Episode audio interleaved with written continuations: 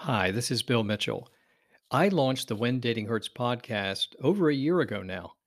But before I started, I thoroughly researched beginner friendly platforms for podcast creation. I felt I needed to find one that allowed me to record and edit, but also to arrange it into episodes and then publish the episodes onto today's most popular listening platforms. Anyway, my search led me to Anchor.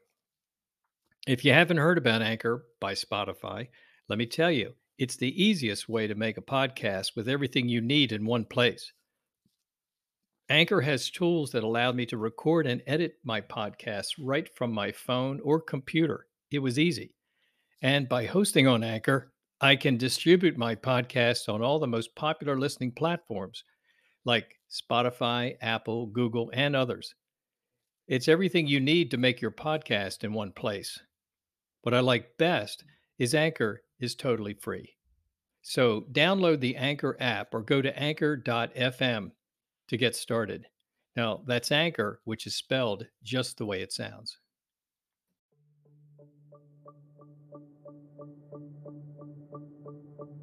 Hi, everyone.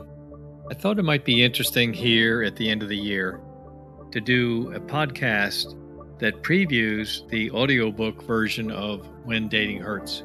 Already, we have put out the When Dating Hurts paperback, the ebook, and of course, there's the When Dating Hurts podcast.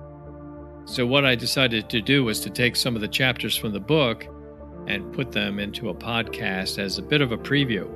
I'd be curious to know what you think about the audiobook, and you could write me at Bill Mitchell at whendatinghurts.com. The following are the first three chapters of the new When Dating Hurts audiobook. When Dating Hurts chapter entitled Recollection You Feel Sorry for Me? On a warm June afternoon in Washington, D.C., a film crew from ABC's Good Morning America interviewed my wife and me for a segment on dating violence. Two other pairs of parents were interviewed following us.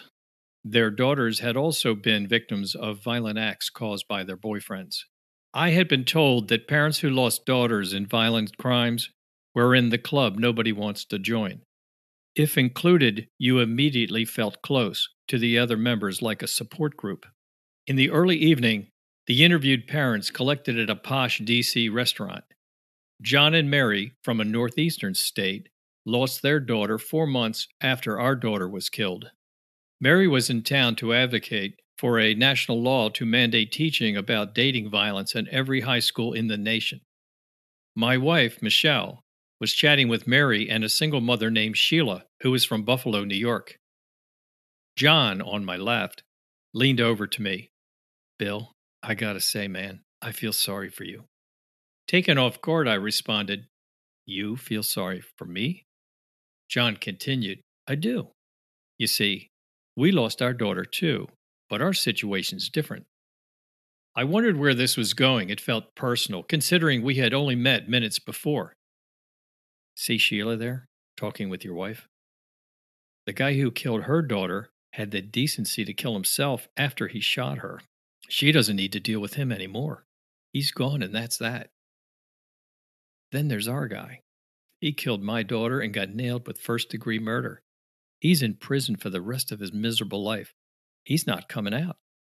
But believe me, if I had the chance, I'd still kill him. John was scary. His anger was too close to the surface, as if he could explode at any moment. But he felt sorry for me. Then he pointed right at me. Bill, let's talk about your guy. What did he get? 30 years? Taking it gently, I replied, 30 years, but mandated to do only 15. Then he'll face annual parole boards until his 30th year. John, with eyebrows raised, said, What did I tell you? See? That's why I feel sorry for you. You have all of that ahead of you. Mary and I don't. Neither does Sheila. Suddenly, I felt sorry for me too. The end of When Dating Hurts chapter entitled Recollection You Feel Sorry for Me when Dating Hurts, chapter entitled June 3rd, 2005. It's a Friday evening, ugly and drizzling, but the weekend's here and I'm good with it. Tonight's venue is Snyder's Willow Grove, a family style restaurant near Baltimore's BWI Airport. Snyder's has seen better days, but decades ago. Muzak performs a duet with periodic roars from outbound air traffic. It's part of the ambiance. For my just past 80 year old parents, Snyder's is their go to supper spot. No one can make out who is older, the patrons or the waitstaff. Chances are excellent I will be referred to frequently tonight as Hun, as in, Han, can I get you more water? Kind of cute in what we call a Baltimorean way. When plates are cleared, I delight my parents with a photo of their granddaughter, Kristen. Wearing her mortarboard, gown, and sweet smile, she is a personification of accomplishment and triumph. Her college graduation was 20 days ago. Mom and Dad love it. They love Kristen. After studying Kristen's photo, Mom says, Oh, we brought you a little gift too. From under the table, she hands me a strange 10 inch robotic bird with a button on its wing. We got one of these for Aunt Marie years ago. We saw this in Frederick and got you one. I squeeze the button, the beak begins to move, and then it belts out, What a Wonderful World by Louis Armstrong in full Satchmo. The restaurant is almost empty, so there is negligible disturbance. I see trees of green, red roses too. After we gave one to Marie, darned if your Uncle Joe didn't pass away soon afterward, Mom tells me. Trying not to appear discourteous or superstitious, and keeping it light, I have to ask, why'd you want me to have one? We liked the song and thought it was cute. The end of When Dating Hurts chapter entitled June 3rd, 2005. When Dating Hurts chapter entitled The Call. On the rainy ride home after seeing mom and dad at Snyder's, my Ford Explorer's wipers slap away on high. It's challenging to discern road from not road. The singing bird is face down on the passenger seat, nice and quiet. Nearly 8:30 p.m. my cell phone rings. I shouldn't be fumbling to find it under these tense conditions, but who's calling me at this hour on a Friday? Hello? I'm Police Lieutenant Detective Vicky Stewart with the Howard County Police Department. Is this Mr. William Mitchell? What on earth is this about? Who is this? I mean, really? Uh, who are you? Police Lieutenant Detective Vicky Stewart with the Howard County Police. Are you William Mitchell? Yes, this is William Mitchell. Mr. Mitchell, I need to meet with you and tell you something. Are you available to speak with me this evening? You need to speak with me, and why is that? I'm ready to hang up so this person can move on and bother someone else. Mr. Mitchell, we can't do this over the phone, sir. It has to be in person. Can I meet with you at your home? My home? This person knows where I live. For some reason, she is absolutely determined not to tell me what's happening.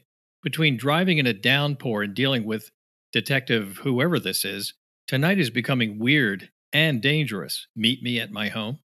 Can I meet with you at your home, Mr. Mitchell? Will you be there any time soon? We were there, but no one was home. I can't imagine where this is going. I give it one final try. Help me. What is it you need to tell me? This cannot be done by phone. I'm very sorry. We've been to your home a couple of times. No one was there. But I need to meet with you, Mr. Mitchell, in person. She will not let this go. So, how can I be sure you are who you say you are? Mr. Mitchell, you can call our Northern District headquarters and give them my name. Tell them I'm trying to speak with you. You'll find this is all legitimate police business. I pull off the road and she gives me a number. Then I snap back with, Look, I'll call you back, okay? Does that work for you? I want to get off the phone and take a moment. Before I contact headquarters, I call my wife, Michelle. She's with our 16 year old son, David, celebrating a friend's high school graduation an hour away. When she hears I've just been contacted by a police detective, she cuts in, Is this about Kristen? Kristen? Why on earth would local police be contacting me about Kristen? She lives two plus hours away in Philadelphia. Such an absurd thought. Kristen is totally out of this area. She's 120 miles north of us. How could this be about Kristen? Obviously, I've never grasped the truth. All mothers possess special powers acquired while carrying their babies from inception to first birth. I should never have discounted those nine months of mother child interdependence. I tell Michelle I'm going to meet this detective, or whoever she is, someplace safe. We're coming home right now, concludes Michelle, with her mother sense on high. I resist her. Hold on. We don't even know what this is about. Let me meet with her and call you back. That doesn't do it for Michelle. She is set on coming home. I acquiesce. Okay, look. How about letting David drive? David is a rookie driver, but his eyes and reflexes will be sharper and quicker than his mother's, especially in rain at night. David wouldn't think it was about Kristen any more than I do. Silly men. The end of When Dating Hurts chapter entitled The Call. If you have thoughts about the chapters that you've heard, please send me a note. You can send it to Bill Mitchell at whendatinghurts.com. But I'm looking for your reactions. And also if those things that you might you think I should do in the future. I'm here and I'm trying to help. I'm trying to take what I've learned the hard way and pass it along so other parents and and uh, and friends of, of people who are dating don't have to suffer what we have been going through. It's a long time and it, it really honestly doesn't hurt any less now than it did when we first got the news. So thank you for listening in and for paying attention to the messages that we're putting out there. Okay? I intend to stay with this podcast through 2022. I'd like to thank you so much for keeping us successful. Okay? Take good care.